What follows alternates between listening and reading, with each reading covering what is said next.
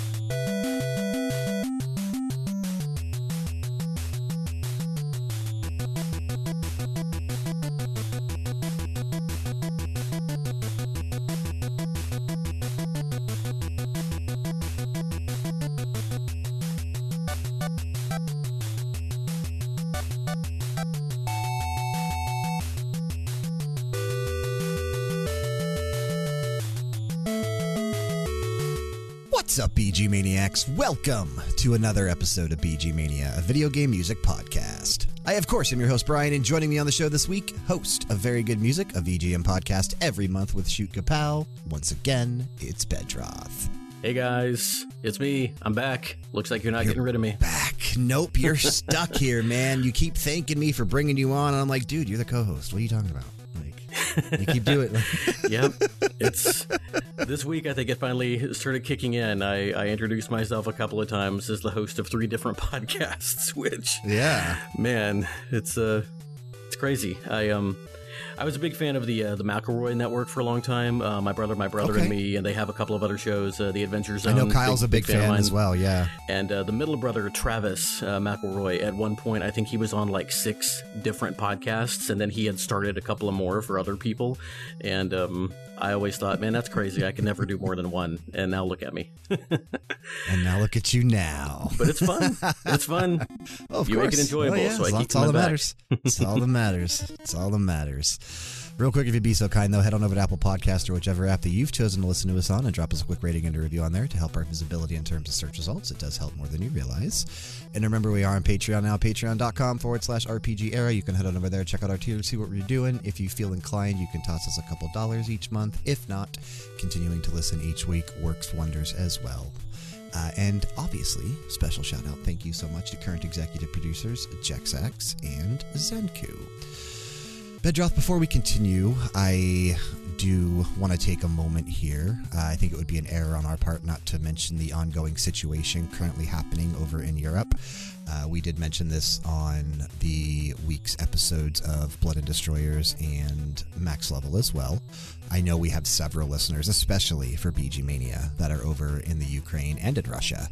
And we here at RPG Era do stand united with the Ukraine against this horrific act of violence and war being orchestrated by Vladimir Putin. If you're listening to this from anywhere else in the world and you're in a position to do so, look up ways online that you can financially help those over in the Ukraine. And most importantly, and I know this is usually a pretty clean show, but most importantly, fuck the war. Absolutely. And Bedroth, I know you had more. some stuff to say too. Yeah, I'm, I'm glad you mentioned that about about Ukraine. I um I definitely uh, my my in-laws um, have some connections over there. My father-in-law has actually done some mission work in Ukraine a few different times and uh, is in touch with people there who are, fortunately for them, not really close to the fighting. But of course, this kind of thing affects the whole country and the whole world. So um, my my heart does go out to them.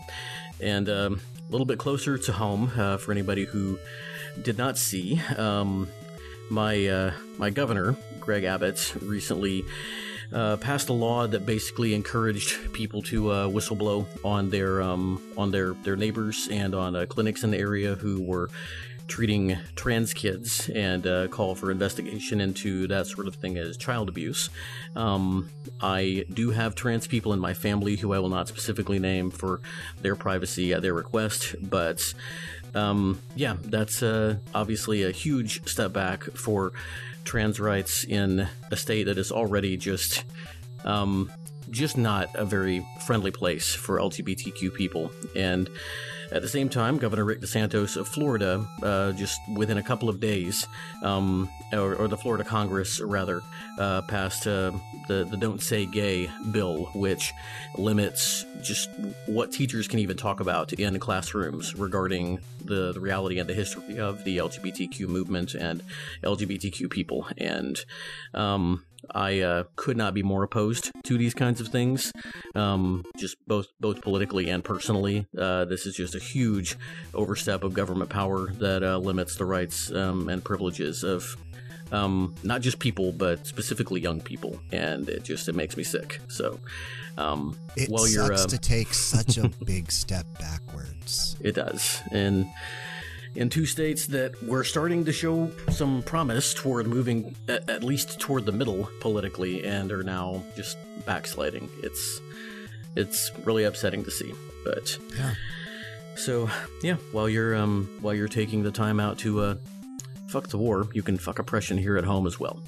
Pretty much. Pretty much. It's what it comes down to. It just I mean it sucks that we have so much going on and obviously like the situation with Ukraine is a much bigger threat and a much bigger deal, but they're both Yeah. equally equally huge in their own right. So Oh yeah, yeah. Um, and if um, you know if what we can do here can bring anybody a little bit of a uh, little bit of peace, you know, in in whatever they're going through, then you know we've done our job. So that's what we'll try to do. I know, um, you know, we, we did put an episode up earlier this week, the one for Radio Hour. Hopefully that made it up on Monday on the 28th, so that way it was still relevant for February. uh, I didn't mention anything there. That was recorded last weekend before any of this really, you know, was crazy. right, So yeah, um, I didn't want to make any edits to that just for that. But this episode should post at the end of the week if all goes according to plan. And uh, yeah, like I said, I know we have a lot of listeners. Well, I know for sure we have a lot of listeners in Florida and Texas. But Yeah. it's pretty crazy how many listeners we actually have in the Ukraine and in Russia. Like, we actually have a pretty big listenership in several European countries, which I think is really cool. yeah, and definitely, you know, if you know anybody who is uh, from Russia or lives in Russia. This is not the fault of the people, you know. No, this is this the- is a Putin war, so- 100%. and 100%. so be kind you know uh, be kind to um, fellow people it's uh, it's it's always it's the people in power that always do this kind of thing so Absolutely. So let's try to let's try to let's try to bring a smile. Let's try to uh, you know bring some positivity into the world with a composer whose music I think is wonderful. it is I love so these much of it is really upbeat and um and even what's not is usually pretty pensive pretty uh, not pensive uh, pretty um pretty relaxing pretty peaceful zen that's the word i was looking for it's uh Yeah, yeah. So- So, as you know, every quarter here on VG Mania, we do focus on a particular composer. And for Q1 of 2022, we're going with David Wise.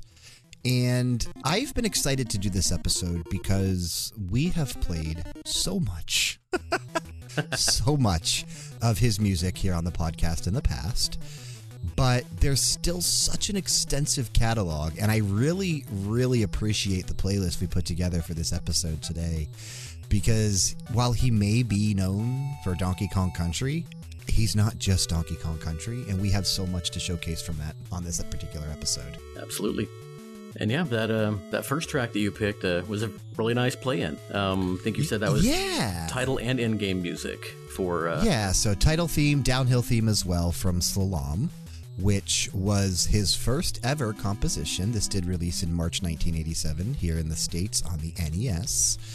And, you know, just a downhill ski game. Um, actually, kind of fun for its time, a, a pretty enjoyable game.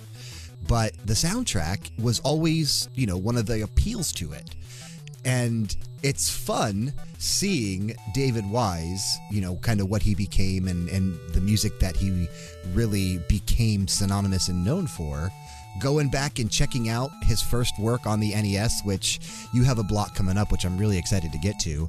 Um, but but getting back to like some of his early NES work, it's fun to hear some of like the themes and the intricacies that he did apply to his later music kind of start taking shape even in this early stuff as well. Yeah, absolutely. Just uh, that that upbeat, um, sort of kid-friendly style uh, that he brought back in things later on, like uh, like Donkey Kong Country, and then later on like Yooka-Laylee, things like that. It's just lots of lots of fun stuff and lots of rockin' stuff as well. Absolutely. So we will mention David Wise was born September 13th, 1967. Uh, over in the UK is over there with uh, with Seb in that part of the world. You know, can't all be perfect. I'm just kidding. We have such a big listenership in the UK. It's it's fun. But um, I've always been a big fan of his work, and I know you have as well. Yes, yeah, all the rare guys. Just um, I I always enjoy listening to them. Of course, Grant Kirkhope, the other big one, but also you know Robin Beanland, Eveline Fischer, Graham Norgate, and um, what I didn't realize before we started getting ready for this is that he was the only composer and musician at Rare from 1985 until 1994. So for almost 10 years, it was he was basically running the show. It was just him. um, yeah. musically, yeah. Which is why I think he was such a big influence on some of the other ones when. Uh, and really, Donkey Kong Country was um, was a big part of those other people coming up. Um, Robin Beanland and Eveline Fischer, of course, joined him on Donkey Kong Country, the first one. Graham Norgate joined him um, the next year on Donkey Kong Land for the Game Boy, and then Grant Kirkhope's first gig at Rare was adapting Dave's work for Donkey Kong Country 2 to Donkey Kong Land 2 for the Game Boy.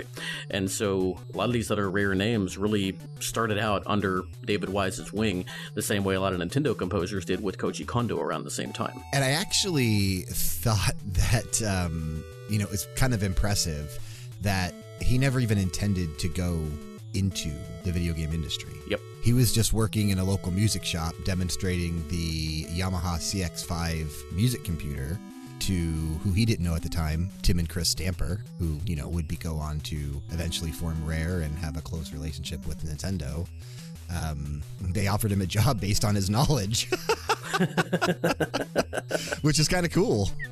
Yeah, something to say for just uh, you know just doing the best you can at your current job, and who knows what opportunity will find you. You know. There's hope for us all. There is hope for us all. Look at Dan. He got a new job working for doors, doing something different with doors. Yeah, there you go.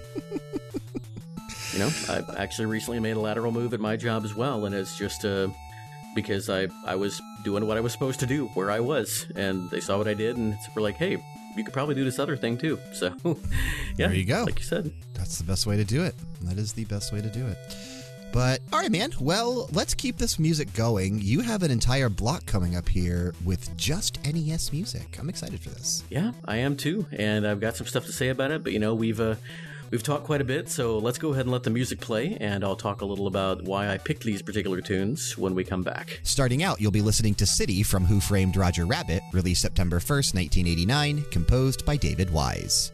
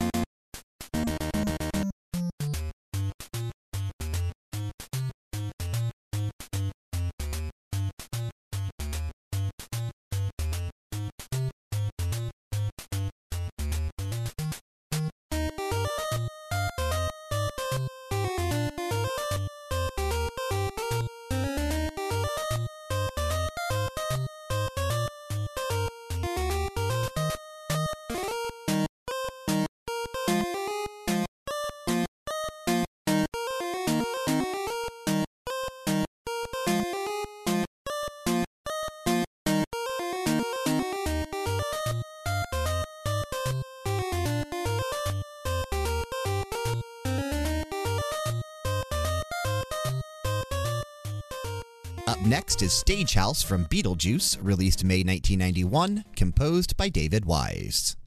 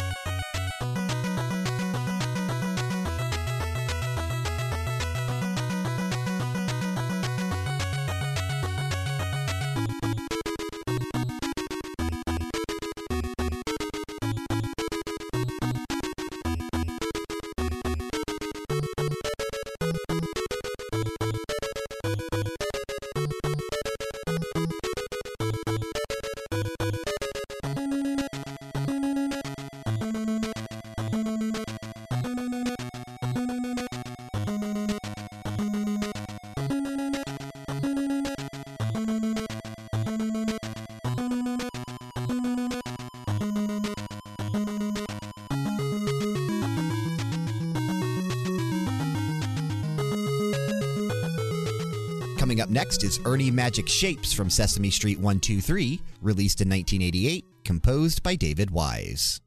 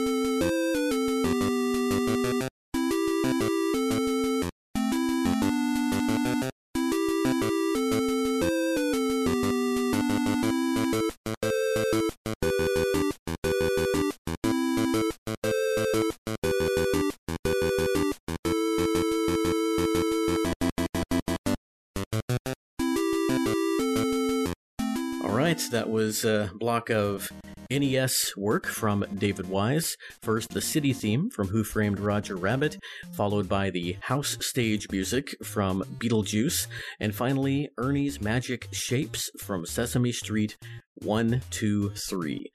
Uh, kind of a nostalgia sandwich here. Yeah, And, um, nice block of music. So, you know, going back and, and talking about the city theme from Who Framed Roger Rabbit, I never played this particular game on the NES. I don't know if you actually did. I, I'm, I'm a huge fan of the movie. Yeah. but- Oh yeah, yeah. The movie is super great. Um, I, I've I go back and watch that um, pretty often, and the game.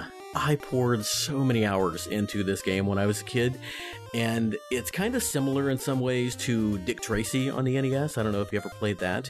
Um, Now, Dick Tracy, I played a lot of on the NES. Yeah. Okay, so Dick Tracy could be a little bit, um, I guess, hard to uh, follow sometimes if you didn't know exactly what you were doing. It was really Oh, yeah, easy to just kind of, yeah, butt up against a wall and just get stuck.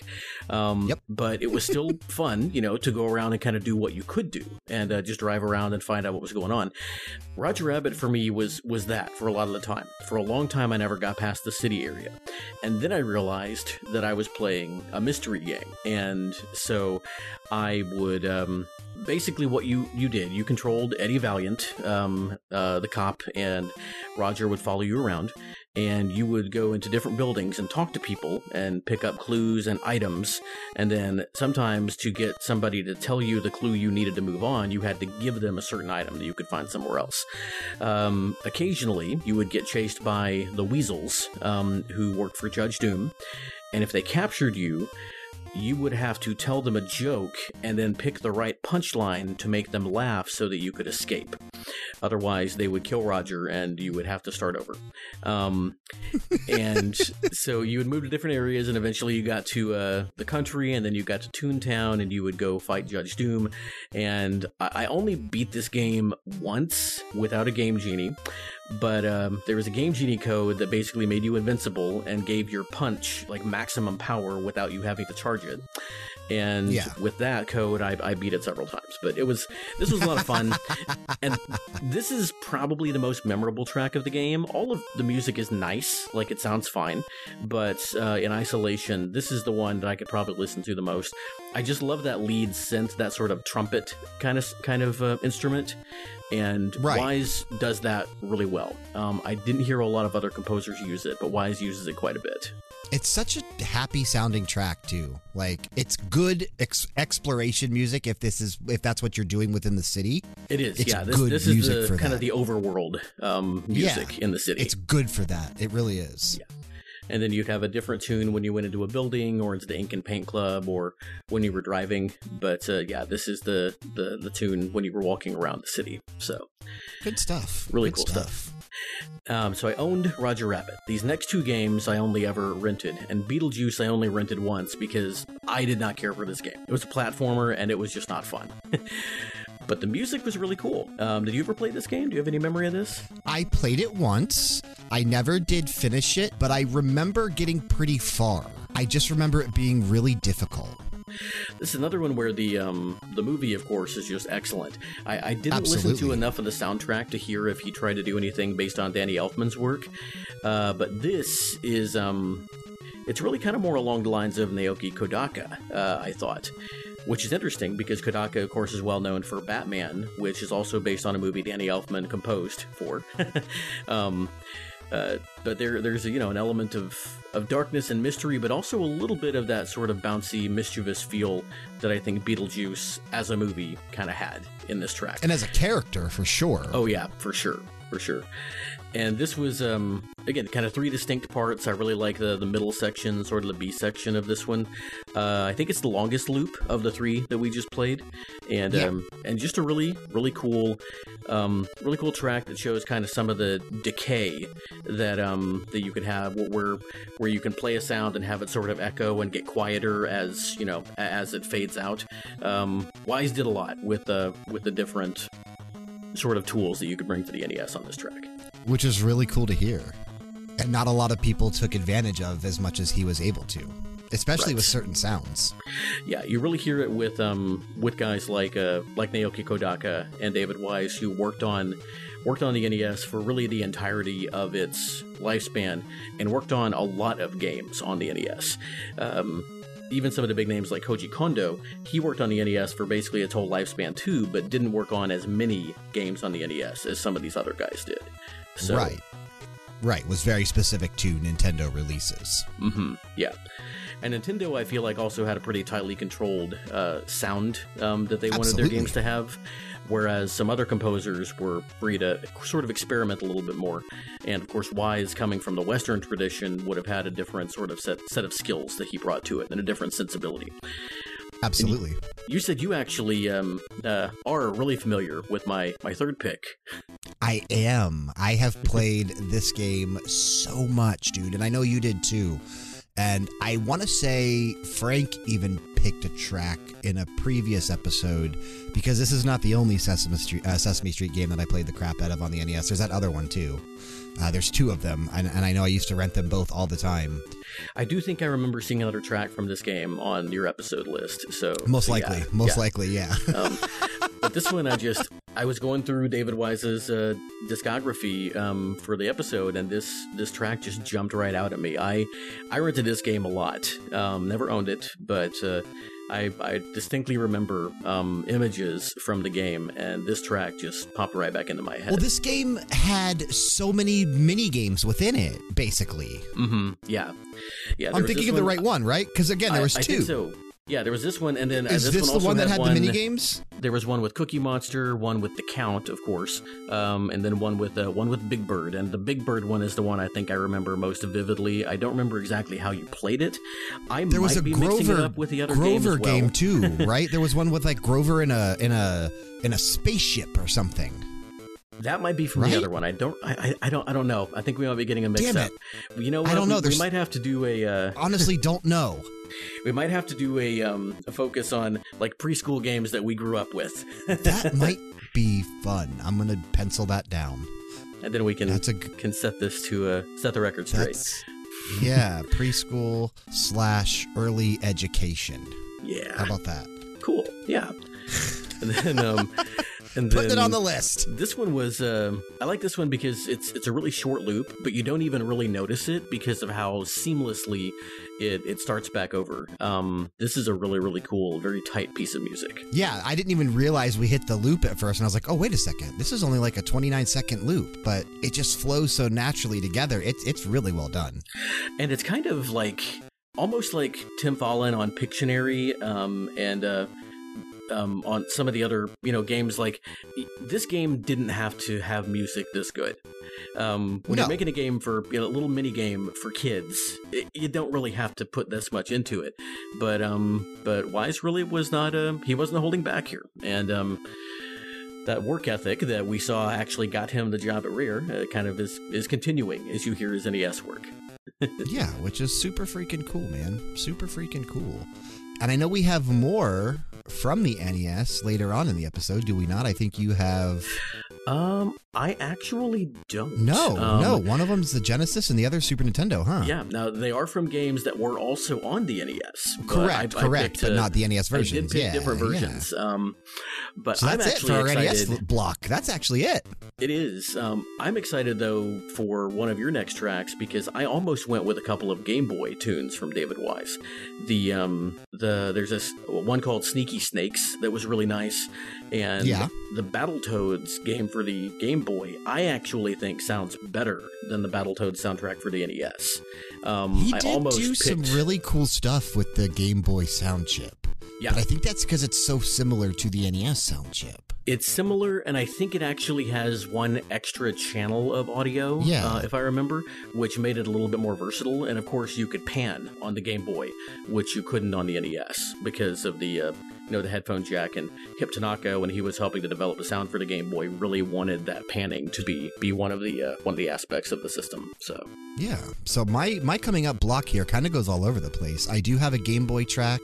I have a track from Star Fox Adventures, which started out on the N64, but you know eventually became a GameCube game. also and then we're cool. coming pretty recent, all the way up with uh, Yooka-Laylee and the Impossible Lair. yeah. So this this block goes all over the place, but it's pretty good. Stick around. We'll be right back. Starting out, you'll be taking a listen to track number five from Monster Max, released in 1994, composed by David Wise.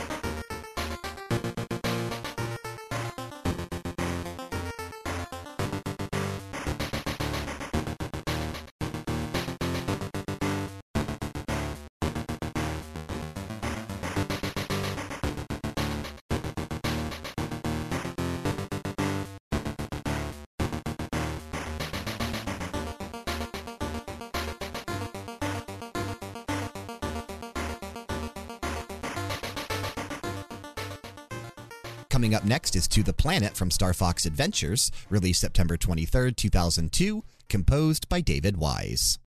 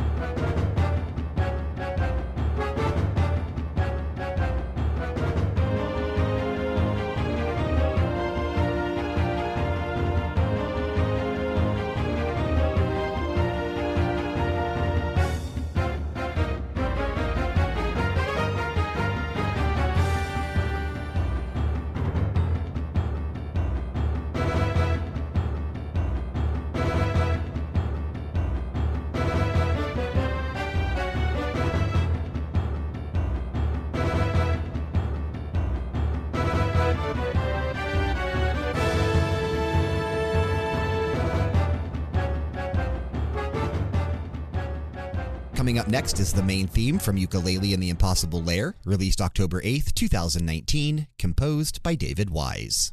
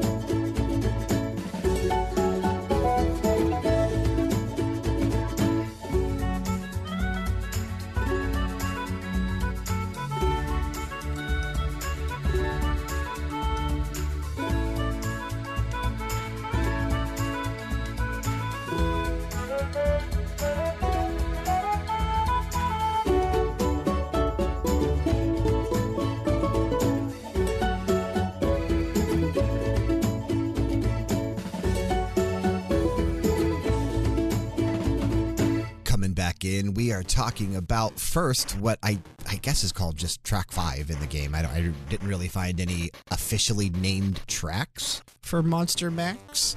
And there's not even a really a, a ton of information on, on the game itself. Uh, it did Yeah. release in 1994 on the Game Boy, an isometric style game.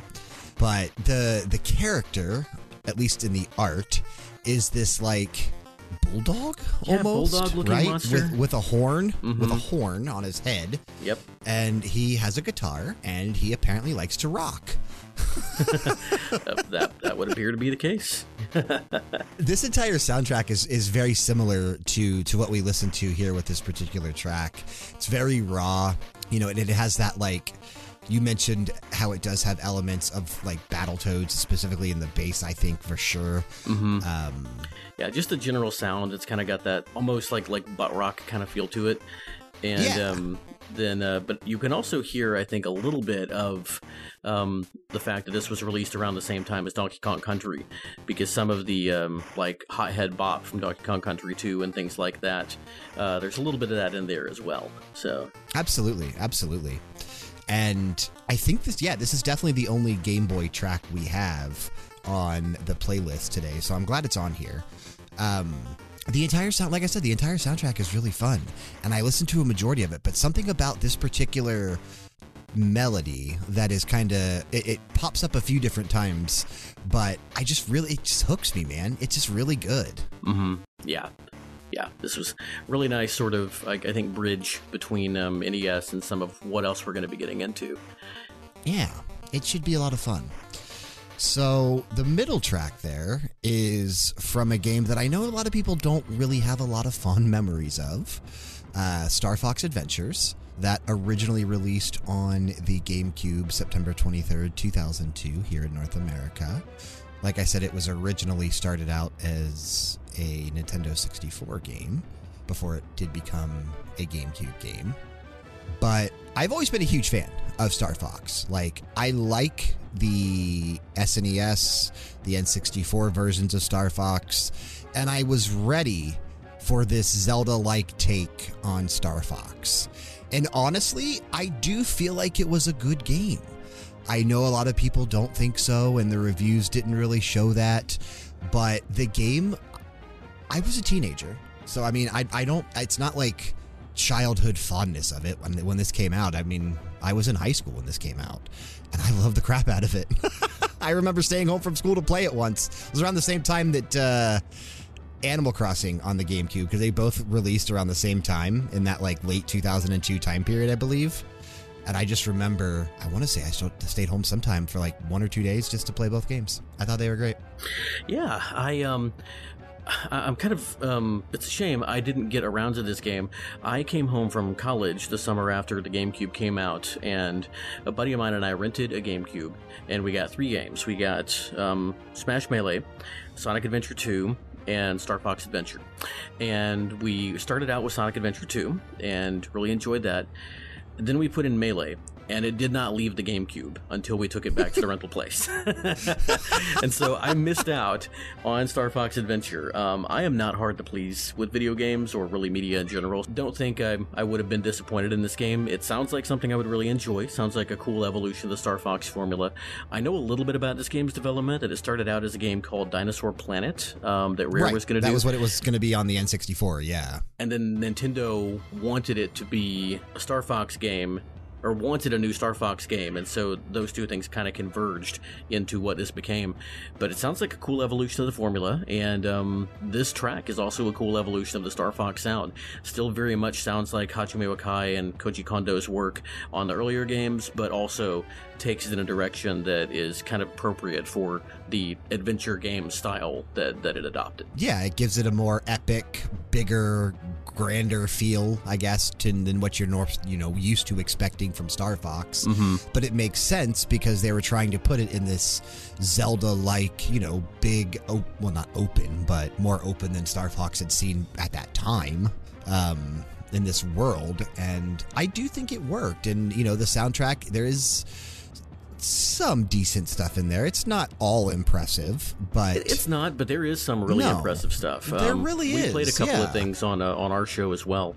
There's a remix of one of the levels uh, in um, one of the games that Shukapow plays a lot, uh, Super Smash Flash 2, um, a fan game sort of extension of the Smash Bros. universe that has Crystal in it from this game.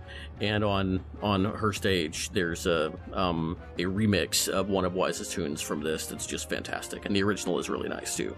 Kind of a wintry tune, if I remember, but I don't remember exactly what it's called. Yeah, there's some there's some really good stuff kind of buried on the soundtrack. You just it's not all impressive, so you do have to kind of sift through it to find the really good stuff. But when you do find it, it's really good. It's worth listening to. Shukapow has um, um, popped his head in here, and uh, what did you say the name of it was? Uh, Shackled Snowhorn was the remix in Smash Flash 2. I think it's just like Snowhorn Plains or something. Okay. Adventure. And do you remember who um, who did the remix for that? Was it Chernabog? Uh, I think so, yeah. Okay, yeah, I know he did a lot of the remixes for that one, so thanks, kiddo. Now go to bed. Perfect. Oh man! But how about that last track from Yooka-Laylee and the Impossible Lair? That last track was so fantastic. Yooka-Laylee and the Impossible Lair. I mean, both games really have great music, but Impossible Lair had, um, you know, with David Wise and Grant Kirkhope coming back, um, just really, really powerhouse soundtrack. Great stuff, and a fun game too. I need to get back into it and play a little more of it. It was a really special soundtrack, like you mentioned, with with both of them coming back together to do something like this. And I really do think that you know, I think we've only played one other track from Impossible Lair on this particular podcast in the past, and I think it was the uh, the wintry level. I think it was on a winter type episode, if I'm not mistaken. But something about this main theme, the guitar that's there, the different instruments that he does use, especially as it gets a little bit later in, it's just, you mentioned it's wholesome, and it really is. It sounds like it could almost be the startup to a, a kid's TV show almost. Yeah. Yeah, it's it reminds me of another game that I think you're going to bring back in in a later block. That again, both Kirkhope and Wise worked on the uh, the Viva Pinata series. And, Absolutely, um, yeah. I do have one from the, the 3DS version. Yep, or the, the the DS or whatever it is. Yeah, but I yeah, do have this, this uh, reminds me a lot of the Viva track from that Pinata sound. Hundred percent, hundred percent. Which, you know, I don't think we have anything from baseline Viva Pinata or Viva Pinata Trouble in Paradise, but those soundtracks also really well done. Yeah, listened to it a lot when I was putting together my um, playlist for the Grant Kirkhope episode that I did late last year. Um, Mm-hmm. And uh, yeah, this just, but yeah, this was really good. And um, I tried to look up some specific um, like performer credits because I'm wondering if that might be Grant Kirkhope on the guitar. I know he plays guitar on a lot of stuff that uh, that Rare does, and then after he left on you know stuff that uh, these other games based on earlier Rare properties did, but I don't know if that's actually him on this one. Did you find a breakdown of the the people that they're crediting on particular instruments? Because I don't see anything. Yeah, I, I didn't. I found one for um, people credited for composing particular tracks, but not in anything breaking down particular instruments. So Yeah, it's always cool when we can find that type of information. It's fun to see who actually does what. and this was really cool because like like um I mentioned I have not actually played Star Fox Adventure. Um I have played a little bit of Yooka-Laylee and the Impossible Lair. Never even heard of Monster Max before this episode. Um but yeah, I hadn't either. my um my approach to this because I had to narrow it down a bit because Wise has has composed so many games is I wanted to focus specifically on games that I have actually played. There is one exception um, that's coming up in this next block. Um, but I played the uh, original game this was based on, so it's you know it. We'll let it slide. We'll let it slide on this personal rule that I made up myself. So I'm excited to hear the stuff that you brought because you kind of went into areas that I, I didn't let myself go into for this one. So yeah, I'm getting to be and, and and and especially with with the block I have a little bit later, it's definitely different. Uh, I have two tracks from the same game, but that's because I couldn't pick between the two, so I put them both on here. yeah, and I did actually listen to that soundtrack as well because it looks so different from everything else he'd done. So I'm looking forward to that. But Nice, nice. For my upcoming block, though, um, I'm really excited. These are some games that uh, I think series that Wise is more famous for, and so this will be kind of the, uh, I guess, the fan service block. But um, really excited about these. Why don't we go ahead and get into them, and then I'll talk about them more when we come back. Starting this block out, you'll be taking a listen to Enchanted River from Donkey Kong Country 3, the Game Boy Advance version, released November 7th, 2005, composed by David Wise.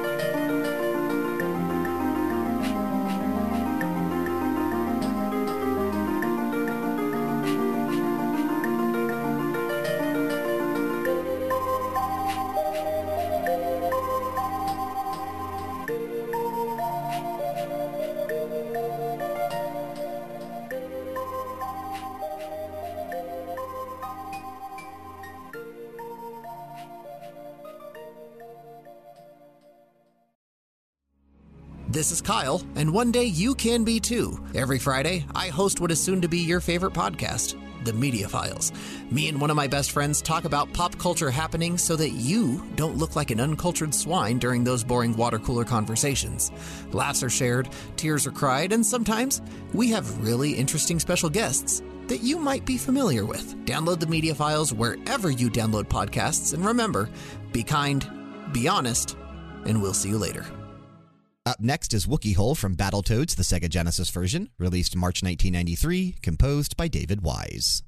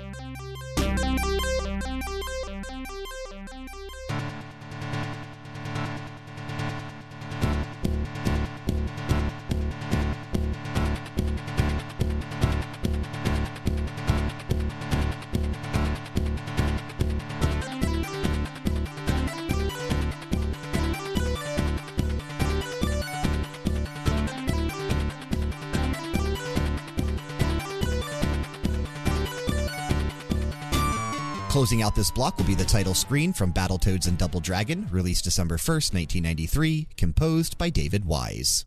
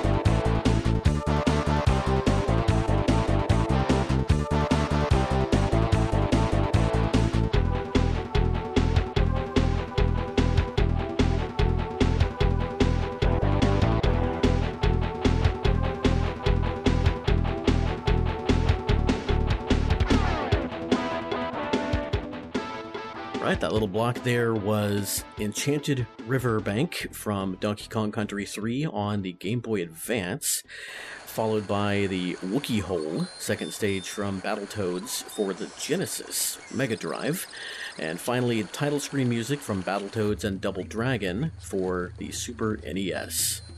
What a block. Yeah, lots of some three different sounds here um, from three different systems, and a nice, nice little showcase of what each one could do. Um, Wise showing that he's really at the top of his game, no matter where he's working. He's going to bring his best. 100%, dude. 100%. So, going back to Donkey Kong Country 3 on the Game Boy Advance with the Enchanted Riverbank there, that so far, I think has been my favorite on the episode. I I love the way that hit in the headphones. Obviously, I make I make no hidden. I, I, I don't hide the fact that I smoke weed. So I usually always get high before these episodes, and I always like to see which one really hits the best in terms of like the vibe. And that was it. That was it for the episode this week. I'll be interested to see how the uh, the next three tracks do with that. But um, but oh, yeah, dude, this one it's good stuff. This one was really really nice, and it showed uh, David Wise. One of the things that he brought to the Donkey Kong Country soundtracks that really made them stand out was his ability to mix that sort of ambient, like nature sound, with the music that he was bringing to to the level. And this is just like you said, you could tell this was a water track, even if um, it hadn't been named Enchanted River. It's just the like the it's that bubbly sound, right? Like I know that's been talked about on so many different podcasts that cover video game music, but that bubbly sound Yep. that water tracks tend to have, it's so easy to pick them out. Yeah, and there's just something about this that uh, you know, it, it it sonically it resonates the same way that like water uh, gurgling over rocks would. It's got that really, really just zen sound to it, and um. I, I like uh, you and I have talked about how we, we don't really super care for the GBA um, sound chip, but this, along with games like Mother 3, just this has to be one of the, the best soundtracks on, on the system. I 100%. it's hard to It's believe this definitely a came out of a standout. GBA. It's a standout. And I love that we got new stuff, you know, composed by David Wise for Donkey Kong Country 3 with the Game Boy Advance port that wasn't just, you know, completely just remixing everything that's been done before. Right. Yeah. It was. Um, you know, I, I was. I was impressed with um, Eveline Fischer, later Eveline Novakovic's work on Donkey Kong Country 3 uh, for the SNES, but I was also I was glad that Wise got to come back and do do the third part to the series that he really pioneered for Rare. Um, Yeah, we it was a, it was a nice the, touch. The evolution of that sound. It was a nice touch for sure. And then we get into back-to-back Battletoads. Um, Yeah, I like that. and I I enjoyed Battletoads well enough on the NES. Um, when I put in a code of infinite lives, I could I could get through it fine. um, I actually did memorize the pattern. Noticing a trend here, Bedroth. Noticing a trend. I have no shame, man. Uh, if w- when a game gets to a point where I'm, I'm I'm having less fun with it than I feel like I should, uh, you know, I do something that might help me have a little more fun. You know, I'll use. Uh, Yeah, there's nothing wrong with that. I have no issues with that. I tell people that all the time. Like, if you need to put a game on easy, put a game on easy.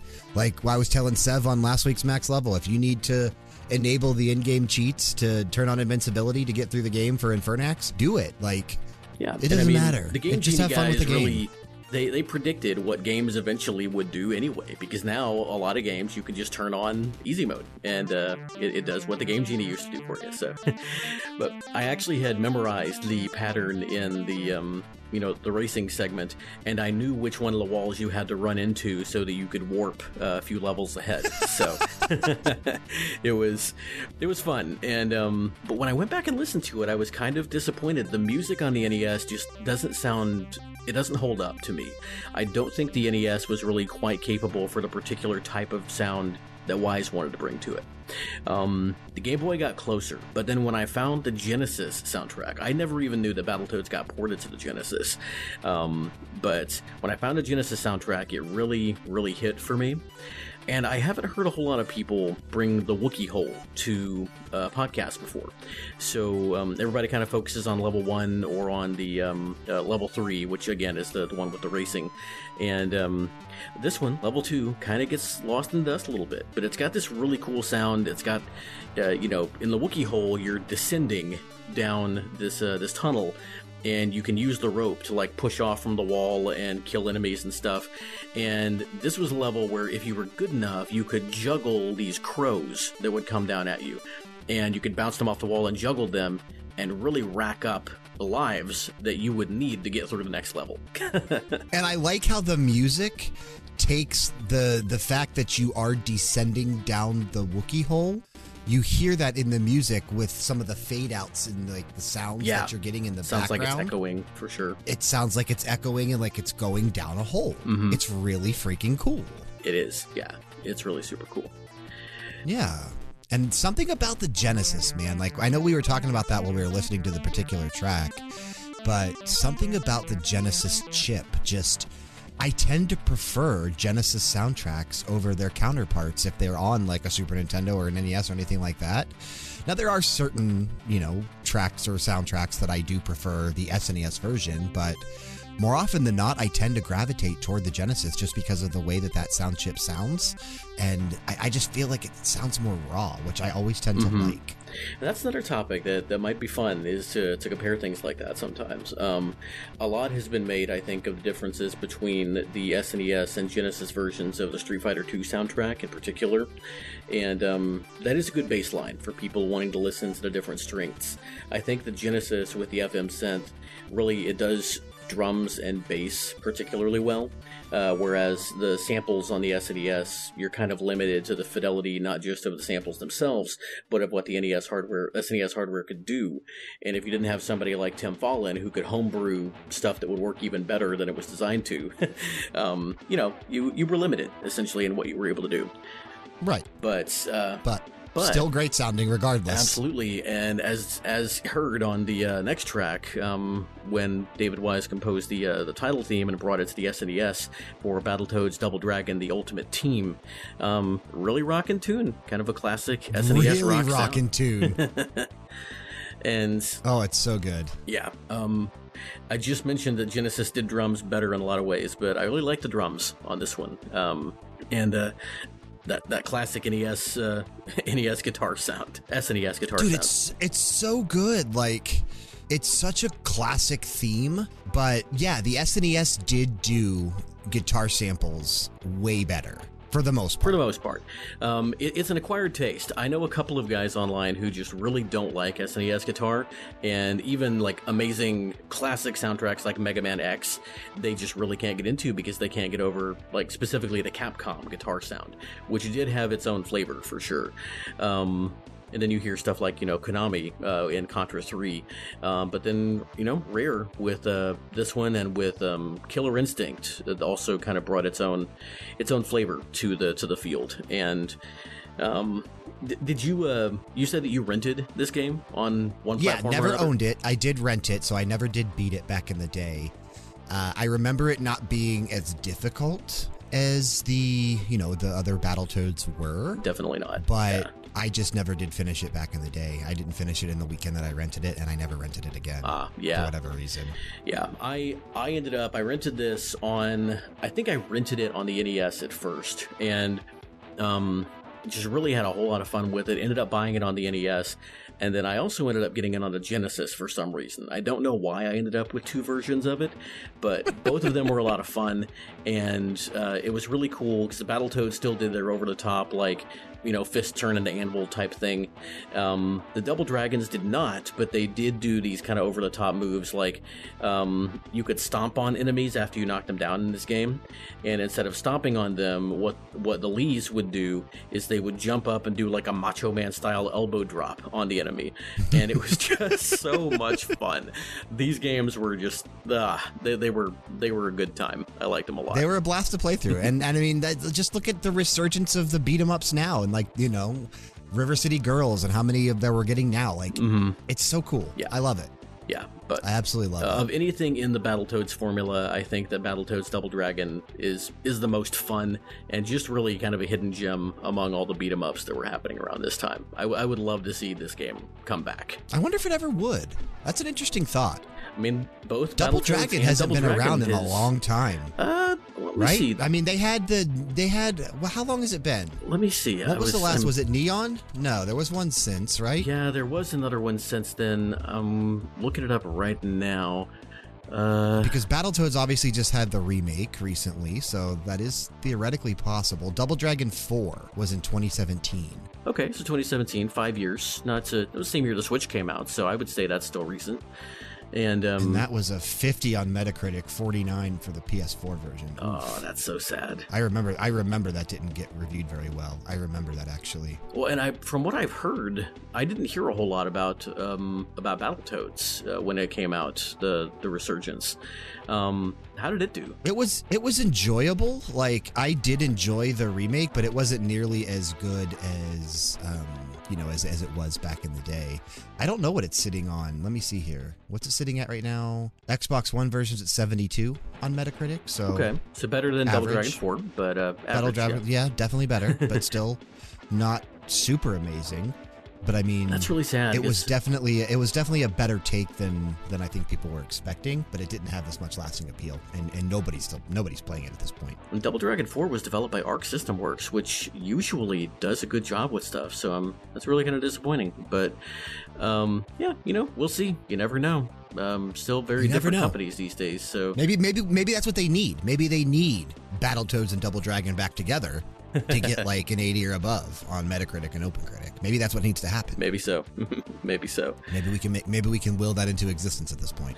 Um, I almost went with a track from Battletoads on the arcade. Have you ever played that version? Oh no, I've not. I've listened to the soundtrack, but I've not played it. I I heard somebody talking about this recently on um, on a different podcast. I don't remember which one. Um, apparently, the arcade version of Battletoads is um, a lot more violent. You get you get like enemies exploding into guts on on this one, um, and uh, I'm sure Frank has experience with the arcade version. and it's apparently also um, it's really hard, um, kind of in the vein of Battletoads, but uh, and plus it was an arcade, so it was designed to munch quarters. But um, it was apparently a, a really decent beat 'em up. Uh, people put it on the same level as like Turtles in Time and the Simpsons Simpsons arcade game, and uh, it was. I never got to play it. It wasn't widely released, but I would really like to um really like to find it. It looks like it was actually emulated in Rare Replay when that came out on Xbox One a few years back. Oh, interesting. That's part of Game Pass, I think. Okay. So yeah, it looks like you might you might have some access to it then. I have to check that out. Yeah, might have to check that out. So we'll have to uh, we'll have to see. Might be fun. I think I have it installed on the Xbox still, so we'll have to see. Very cool. Um, all right, well, we have still one block to get to. This block is a little different. I do have a track, as mentioned earlier, from Viva Pinata Pocket Paradise, but then I couldn't narrow down between two tracks from Tengami. Did you say you listened to the soundtrack or you stayed away from it? I did listen to the Tengami soundtrack, and I know for a fact that the, the third track we're about to listen to was on my short list to possibly bring. So It's so Yeah. good. So let's go ahead. We're going to listen to these last three. Bedrath and I will be back to close the episode out right after that. Starting out this block, you'll be taking a listen to Day from Viva Pinata Pocket Paradise, released September 8th, 2008, composed by David Wise.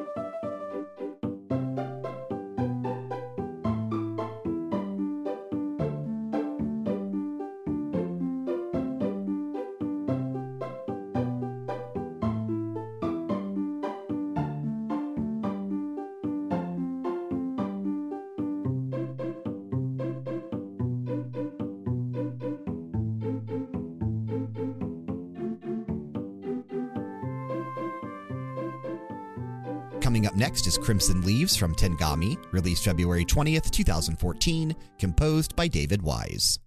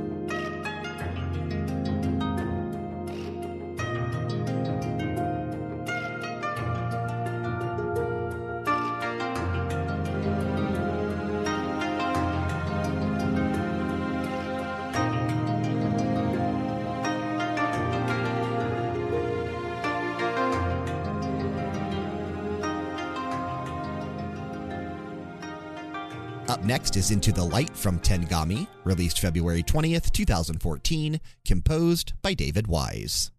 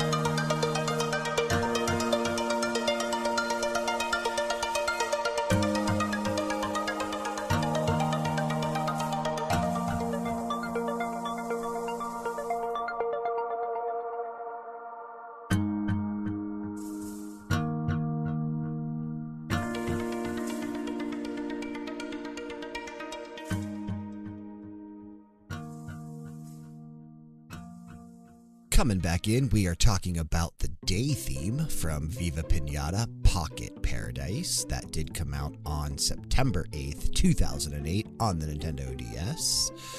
I loved the original Viva Pinata and Viva Pinata Trouble in Paradise. Now, I don't really have a ton of experience with Pocket Paradise, but something about this particular track when I was going through the Viva Pinata stuff um, that he, you know, specifically worked on. I like again how some of the other tracks we played earlier, like you mentioned the Sesame Street 123 when we were listening to it, and even to an extent like the main theme from Yooka-Laylee, he's just got this way of making something very simple and very happy. yes. Yeah, very much it's so. so well done. And I think we, we hear that a lot. And, I, and some of that may come from his roots on the NES when he was, you know, you're limited to fewer instruments. You have to do something a little more simple, but do as much as you can with it. And he really took that on into uh, into some of this other other work. Even that last one that we heard, you know, the melody is really simple, but he keeps coming back to it and doing new stuff with it. So Absolutely. I do hope we see another Viva Pinata game. I don't think that franchise should fade away into obscurity. Like, I think it was a good concept, and I think it would actually do really well if brought back in the right way, especially if it wasn't just locked to Xbox or PC. hmm Like, Yeah. if they, like they did with Pocket Paradise here, releasing it on the DS, if they did release a Viva Pinata, putting it on the Switch, which I think would have a much bigger audience for a game like this, Oh yeah, it might actually do really well for Microsoft.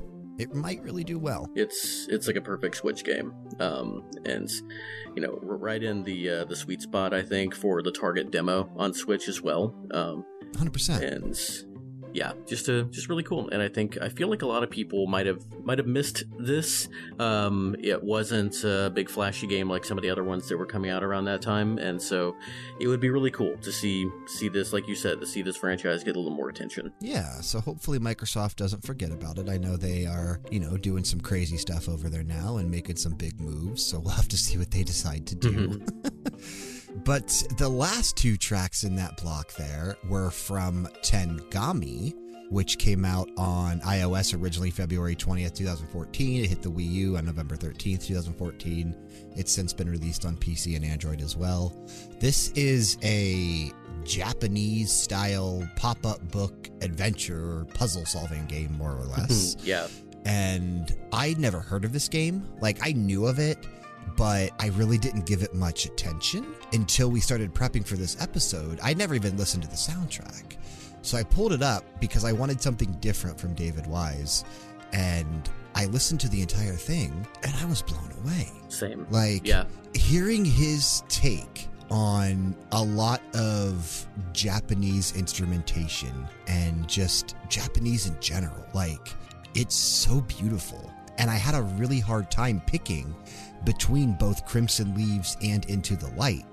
I didn't know which one to choose, so I left them both on the episode. They're Yeah. both so good.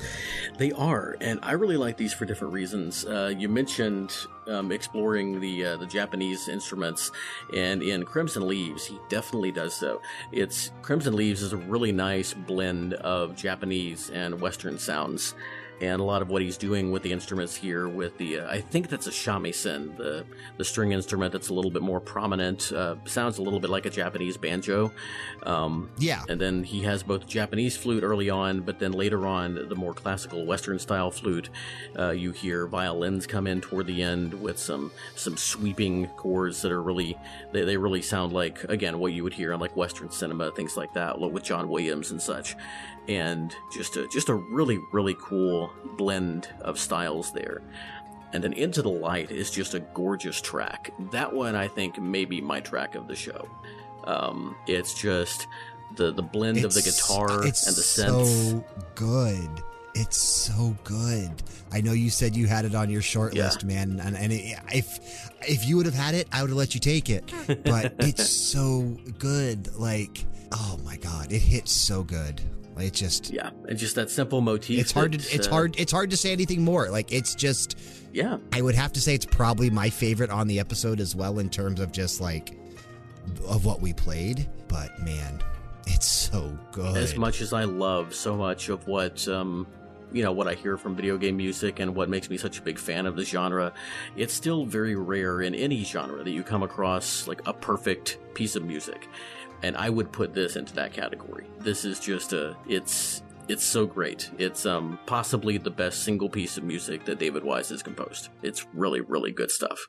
That's an interesting topic to have, and I, and I would say that I would probably agree that it's up near the top of like some of his most stellar work. Do I think it's better than some of like his most popular on Tropical Freeze or yeah, like Tropical Freeze, you know, Donkey Kong and Country One or even Two? the I classic don't like know. Aquatic Ambiance and um, Forest Interlude and uh, Stick, There's a lot of Symphony. aquatic ambiance in this particular track if you listen to it. It, it's it's really that's what I think elevates it for me. It's like uh, it's with modern instruments, it, with uh, just th- these obviously these better sounding sounds, um, but just an evolution of that simple atmospheric formula, and it just it takes you away. And it's David Wise It at his best. Absolutely, man. And it's the best way to put it. That's literally the best way to put it. And I'm glad that that ended up being the closeout for the block and the last track that we're playing here before we close the episode out. Like, it's literally the cream of the crop in terms of what we played. I guess that's what I'll say. If it's not his best piece of music, then it's a piece of music he composed when he was at his best. I'll say that. and but again, I mean, to your points, the the track we're going to be playing out with, it, it's in the same vein. It's just a really, really pretty, um, simply composed, but just really nostalgic track. And uh, um, thank you for letting me play it. I, I feel like it's a feel like it's a really good closeout track.